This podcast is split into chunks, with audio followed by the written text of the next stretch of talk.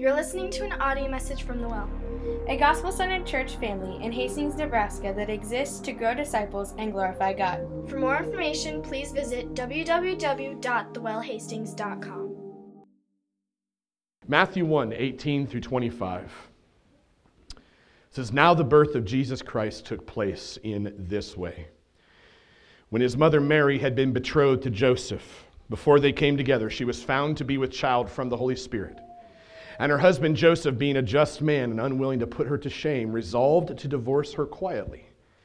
But as he considered these things, behold, an angel of the Lord appeared to him in a dream, saying, Joseph, son of David, do not fear to take Mary as your wife, for that which is conceived in her is from the Holy Spirit. She will bear a son. You shall call his name Jesus, for he will save his people from their sins. All this took place to fulfill what the Lord had spoken by the prophet.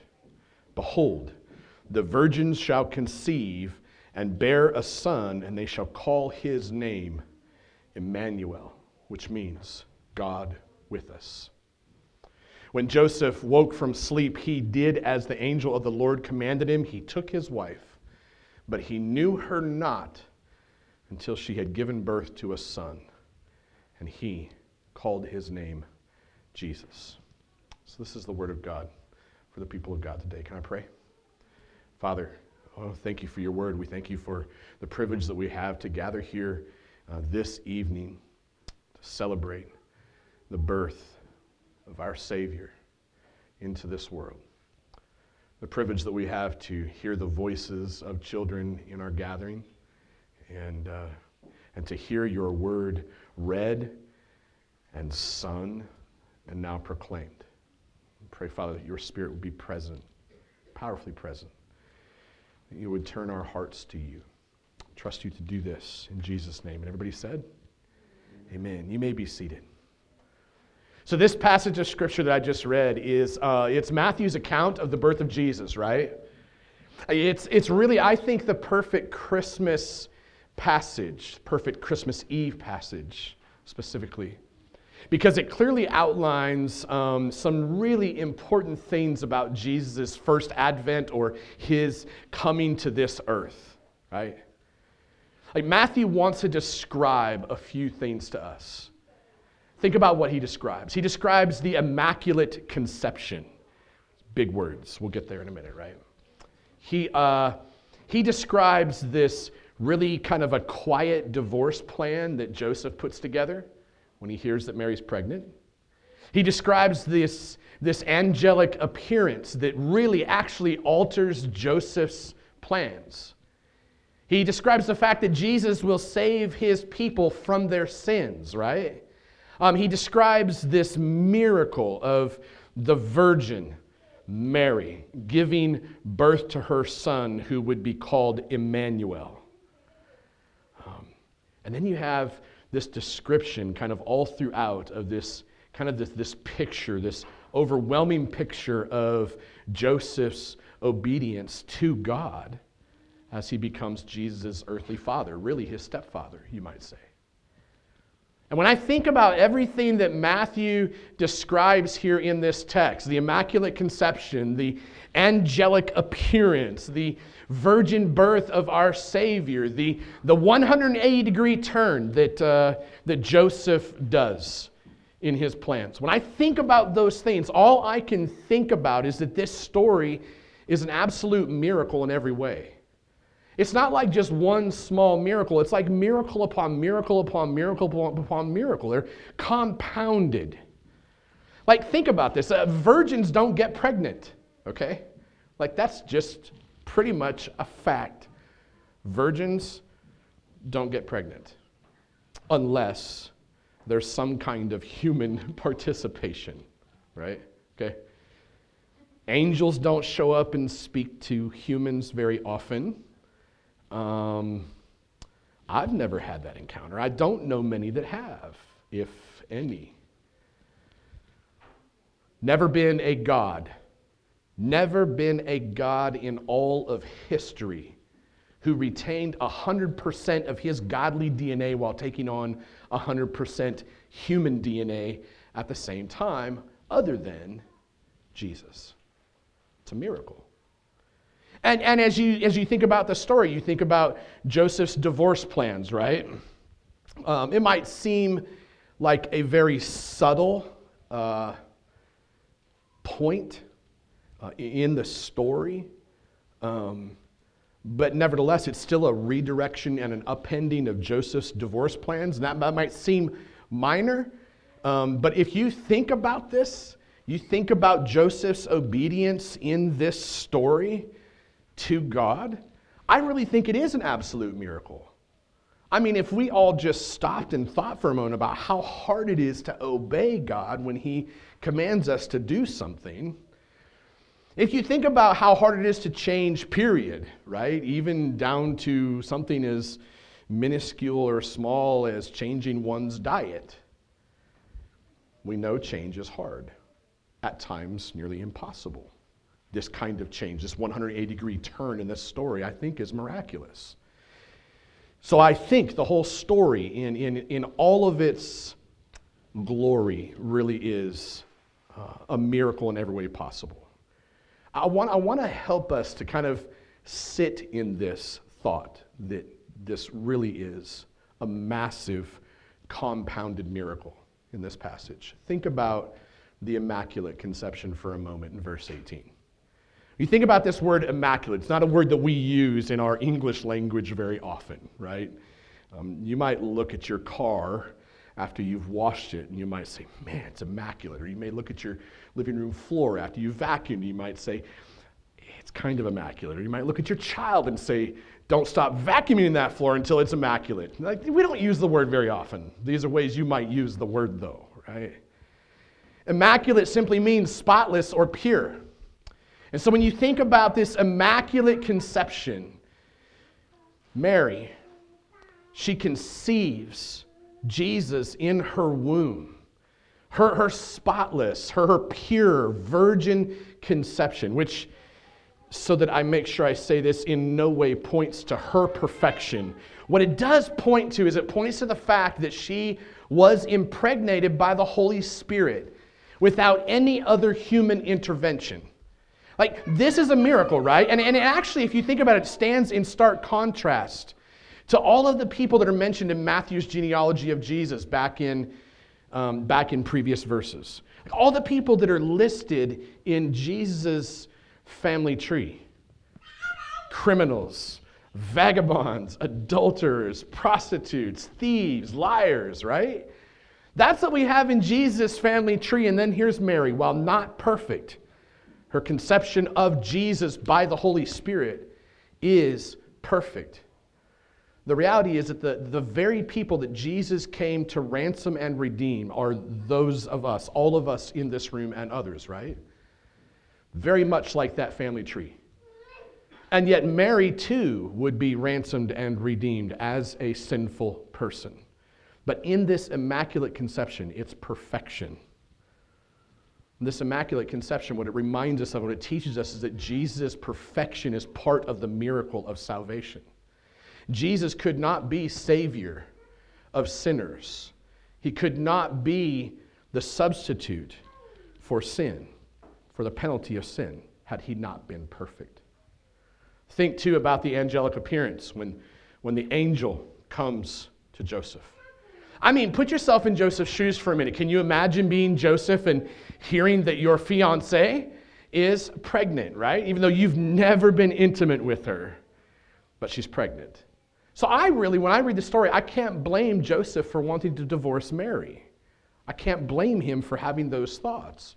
But then I also really admire Joseph in this story because the way that he wants to divorce Mary is very private and very quiet so that there's no shame brought upon her. Like, think about that. Think about the integrity and, and the justice of this man to want to do things that way. How many relationships do you know of right now that would have ended very publicly and actually very abruptly over those kinds of circumstances?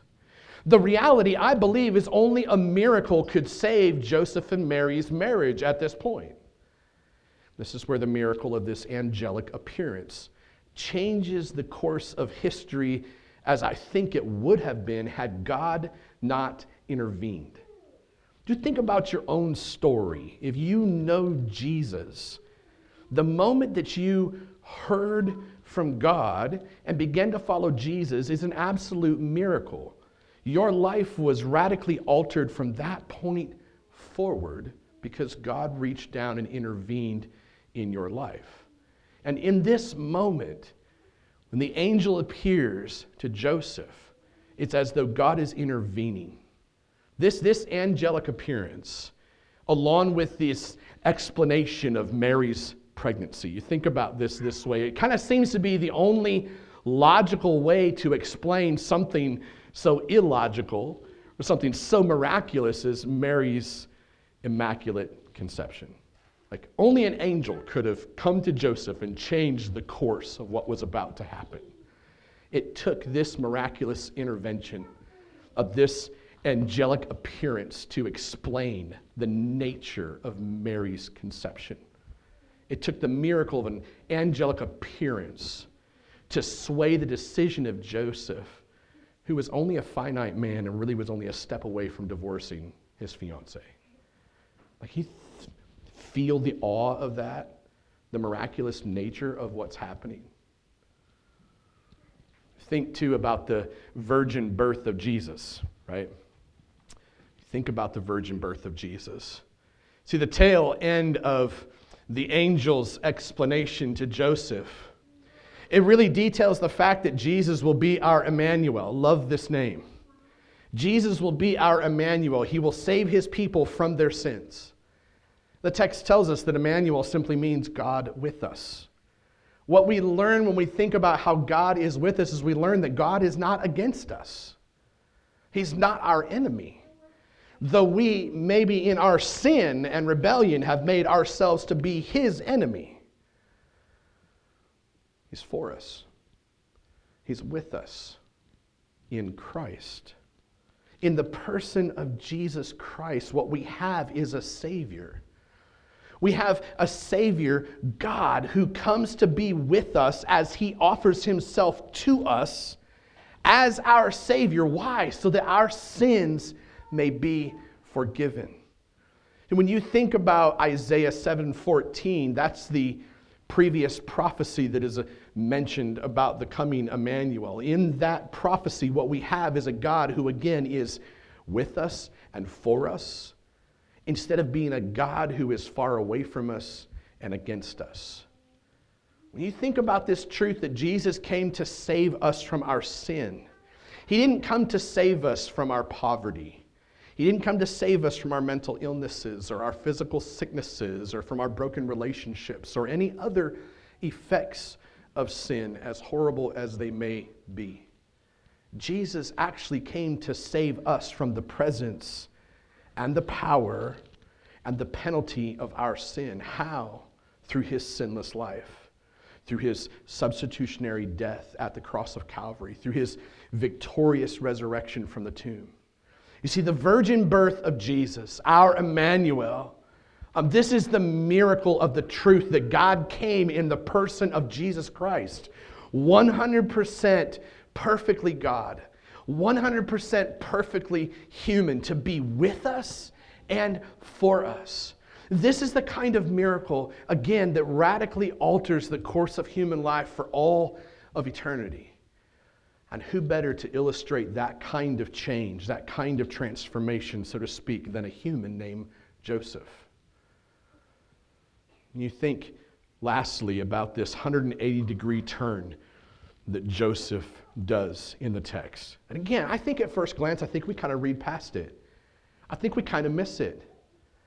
But you got to think about the weight of that decision and the relational, like, just messiness that was going on in this moment. I think it's a perfect illustration of what happens when God intervenes in the birth of his son. Right? Joseph was about to put Mary away in a private divorce. He was about ready to say, I want nothing left to do with you. I want nothing else to do with you. Is that not the feeling that each of us gets when we sin? that's what God's going to do to us. I don't want anything to do with you. You're rotten, you're dirty, you're filthy, you're broken, you're worthless. In this whole story, you just see God doing his work. It's the work of the Father actually shining through this whole text. Joseph was ready to wash his hands of Mary. I would assume that his mind was full of questions about the integrity and about the purity of his fiance, right? She explains to him that she's, she's pregnant, but, but I haven't been unfaithful to you. I haven't been with anybody. I can imagine the conversation if you're a fly on the wall.